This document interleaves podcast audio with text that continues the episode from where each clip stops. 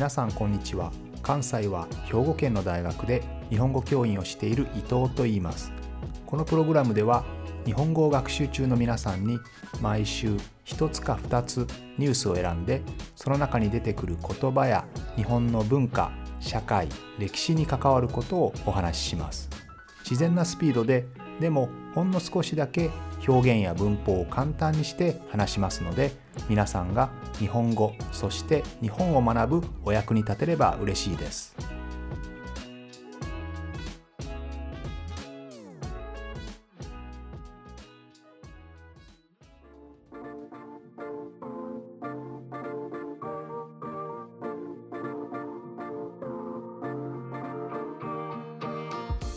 今週は日本の銀行の話。したいと思います。日本の大きな銀行の一つであるみずほ銀行は先月の末にですね全国の ATM ATM 分かりますか、えー、人がいなくても機械でお金を引き下ろしたりできるところですね。そういうマシーンです。それが急に利用できなくなったり、えー、またですね外貨建て外貨建てという外国のお金ですね。外国のお金それを送金することができなくなったりこのようなトラブルだけでなく最近は銀行が赤字経営が苦しいというのもよくニュースになりますね。こういうのは最近の銀行の役割の変化ですね。時代が大きく変わっていますからそれに銀行も影響を受けているということ。そういうことがあります。例えばお給料ですね。仕事をしてお給料をもらいますけどそれはほとんどの場合は銀行に入りますね。皆さんが働いたお金が。銀行に入ります。でこれは実は法律で決まってるんですね、えー、給料は必ずお金で払う。例えばね皆さんが働いた分をお米で払うとかね。あるいはパソコンで払うとか。そういうのは法律で禁止されているんですね。物で払うことはできなくて必ずお金で払います。でお金といっても本物のお金。現金で払うのは大変手間がかかりますからね皆さんも一生懸命働いた後たくさんのお金をもらうと持って帰るの怖いですよね。誰かに襲われたら怖いからね。だからやっぱり銀行に入れるんですよね。はい。でですのでお給料はほとんどの場合銀行に入るんですけど最近日本の政府はですねお給料をデジタル化した電子マネーで払うことを考えています。解禁するつまり許すんですね。法律を緩めてデジタルでも払っていいよというふうに持っていこうとしています。そうなるとあまり銀行必要なくなりますよね。みんなインターネットバンキングを使ってですね。インターネット上でお金のやり取りをすると銀行の役割が少しずつ重要ではなくなってくるかもしれませんよね。ということで今日は少し日本の銀行のお話をしたいと思います。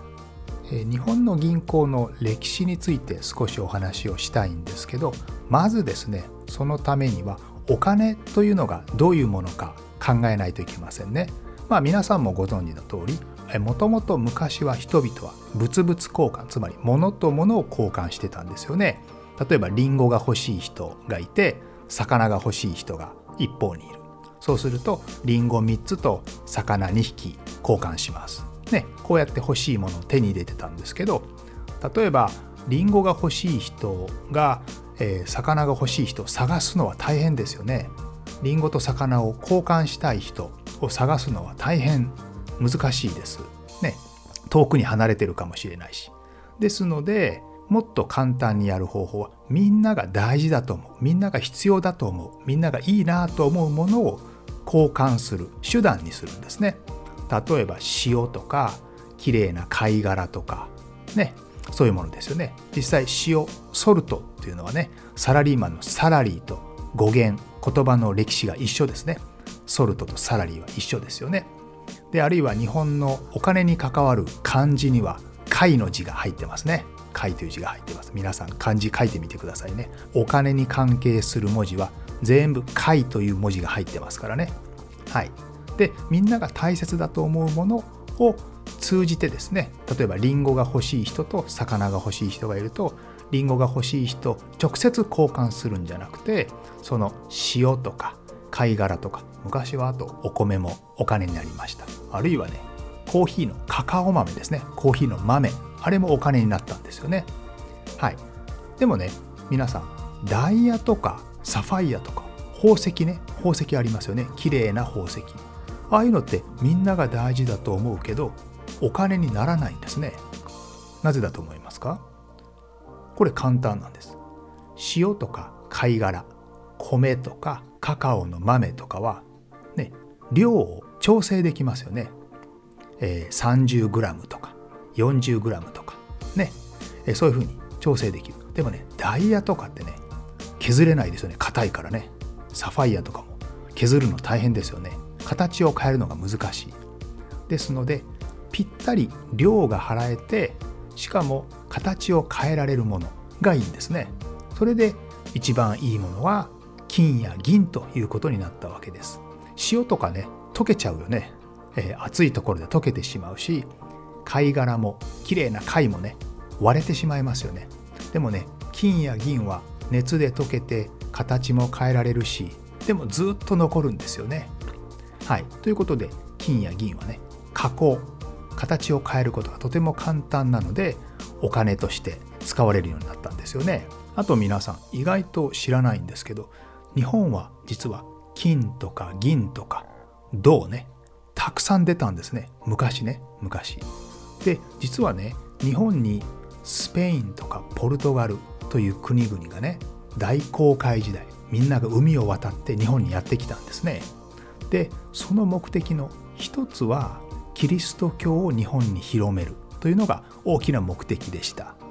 でももう一つ大きな目標はですね目的は日本の金とか銀が欲しかったんですね。はい、でその時代ね特にスペインポルトガルというのが海にたくさん出てですねいろんな国に行ってね、貿易をしていたんですけれどもスペインは南アメリカに大きな銀山を持っていました。銀の山を持っていました。だからスペインはたくさん銀を持っていたんですね。でもポルトガルという国は同じく船でいろんなところに行ったんですけどポルトガルはあんまり銀がなかったんです。銀が欲しいんです。金とか銀が欲しいんです。だからね日本にたくさんポルトガルの人がやってきました、えー、日本にいろいろポルトガルと関係する人がたくさんやってきたのはこういう理由です。外国人の皆さんが日本にやってきた時に金閣寺。ね。金でできたお寺。銀閣寺とかね。あるいは岩手県の中尊寺金色堂とかね、えー、いろいろ金や銀でできたお寺。すごく有名ですね。あるいは羽柴秀吉豊臣秀吉の金の茶室。ね、お茶を楽しむ茶道を楽しむ時に部屋が全部金でできてるんですね。金で囲まれてる。そういうお部屋とかね、えー、あるいは、えー、黄金の国ジパングという言葉を聞いたことがあるかもしれません。ね、そんな風にですねジパングっていうのはジャパンのことですけども黄金の国金の国ですね。はい、そんな風に有名になって世界に広がったぐらい日本には金や銀銅がたくさんあったんですよね。さて日本ではですねこんな風に金や銀や銅がたくさんあったんですけどこれを両替する仕事ができます。ビジネスができますね。例えば金何グラムと銀何グラム。銀何グラムと銅何グラムっていうのを交換する必要がありますね。例えば細かいものを買いたい安いものが買いたい時に金をたくさん持っていてもねもう少し小さなお金に変えたいですよね。でも、えー、すぐできませんからじゃあ大きな金を1枚持ってるから代わりに小さなたくさんの銀をくださいと。そういうふうに金と銀を交代する交換する、ね、これを両替というんですね。でこの両替という言葉ですけど、えー、昔金の日本のコインね。金の大きなコインは1両2両というふうに数えていました。金1両金2両ですね。この量を変えるから両替というふうに言うんですよね。また、えー、関東東の方では金がたくさん使われていて関西西の方では銀がたくさん使われていたのでそういう意味でも関東の金と関西の銀を交換する必要があったのでこの両替 exchange ですね。こういう仕事がどんどん流行っていくようになりました。ところで英語の bank ですね。銀行といえば bank ですけどこれはイタリア語の banco から来てるんですけどこれもね同じでイタリアでは世界中のいろんなお金ね金とか銀とかさまざまなお金が使われているの。それを交換したんですね。 exchange したわけです。この exchange した時に使う机のような台ですね。台の上で金が何グラム銀が何グラムこのお金が何枚というふうに数えたので数えたその板というか机ですね。この机をバンコというんですね。これが元になって銀行バンクになったと言われています。日本はですね、えー、銀行って言いますけどこれは金の会社会社を中国語でこうね。こう。銀行のこう。こうは会社という意味です。金の会社。銀の会社という意味で今は金行銀行という2つの言葉があったんですが今は銀行の方に統一されましたね。というわけで今の銀行というのはもともとは両替ですね。 exchange をしていたわけです。昔はお金を預かったりというよりは exchange するんですね。交換するのがもともとでした。これが今の銀行になったんですね。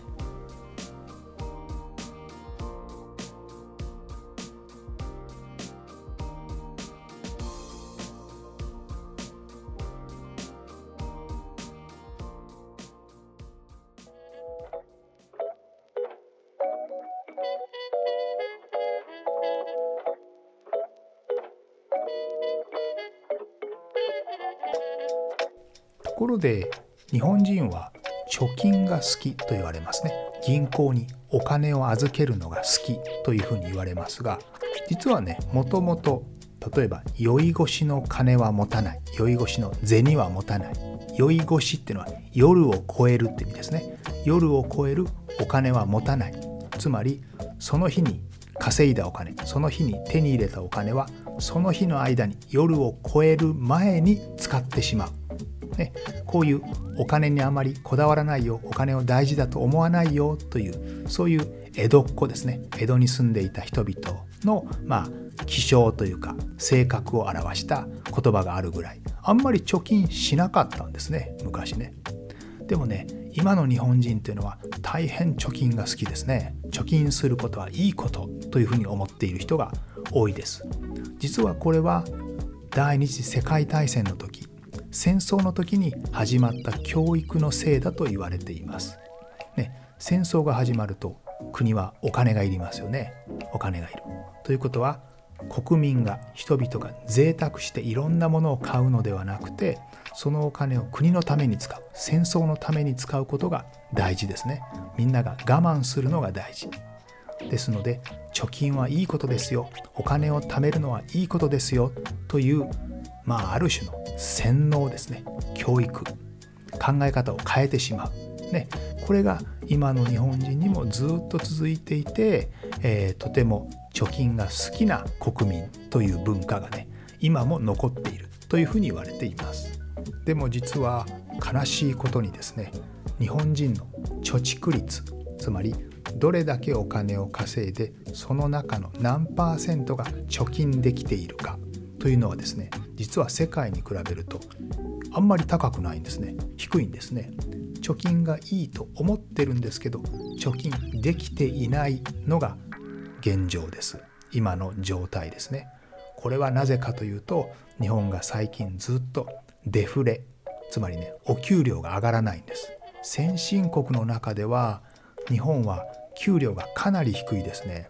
ヨーロッパとかアメリカとかシンガポールとかオーストラリアとか、ね、日本と同じように先進国ではもっともっと給料が高いですね。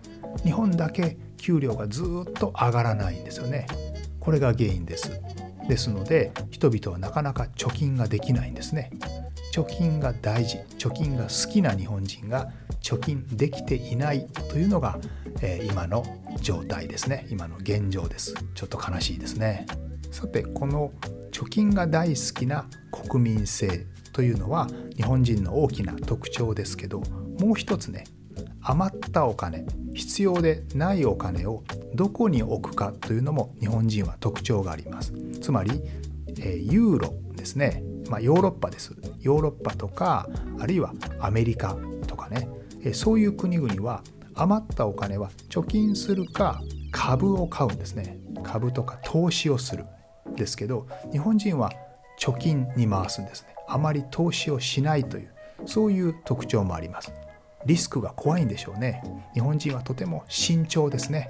リスクがあるものにはなかなかお金を使わないというそういう特徴もあります。安心のために銀行にお金を貯金するんですけどでも最近は銀行が潰れる時代になってきましたね。銀行が倒産する時代になってきました。みんなインターネットバンキングであんまりお金を使わない。ね現金を使わない。お金を預けない。ねしかもデフレで、えー、貯金も少なくなる。ねということでいろんな銀行が赤字になってるんですね。銀行がたくさん赤字になるということは経営が苦しいですから小さな銀行弱い銀行がひっつくことになります。合併ですね。一緒になります。ね。で今回のみずほ銀行のトラブルもですねみずほ銀行というのは大きな3つの銀行が一緒になったんですけどその統合ですねミックスがうまくいってなくてややこしいですよね。A 銀行 B 銀行 C 銀行の ABC のねシステムみんなバラバラでしたからそれを一つに直すのはなかなか難しいんですよね。これがうまくいってなくて今回システムのトラブルにつながったと言われています。安心のために銀行に貯金をするのに銀行がこういう状態だとちょっと不安ですね。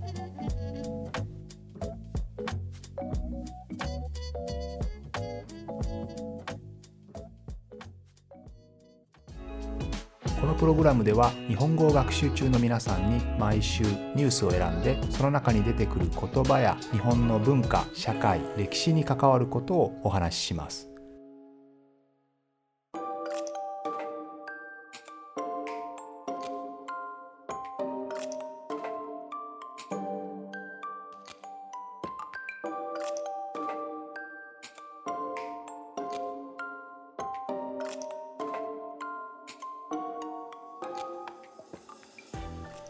今日はお金とか銀行の話をしましたがお金の常識というのも最近変わってきてますね。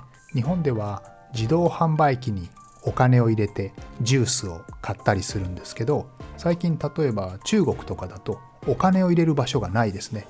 デジタルマネーでスマートフォンでピッとしてねあのジュースを買ったりタバコを買ったりできるんですよね。はい。ということで日本はねなかなかスマホで買う自動販売機っていうのはまだまだないですよね。日本はね、その意味ではまだまだ現金主義なんですね。クレジットカードもあまり信用できないっていう人が多いですね。で、これは、えー、ある意味いい面もあります。つまり日本の現金、本物のお金ですね。本物のお金が信用できるということでもあります。つまり偽札とかね、えー、悪いお金がないというそういう意味です。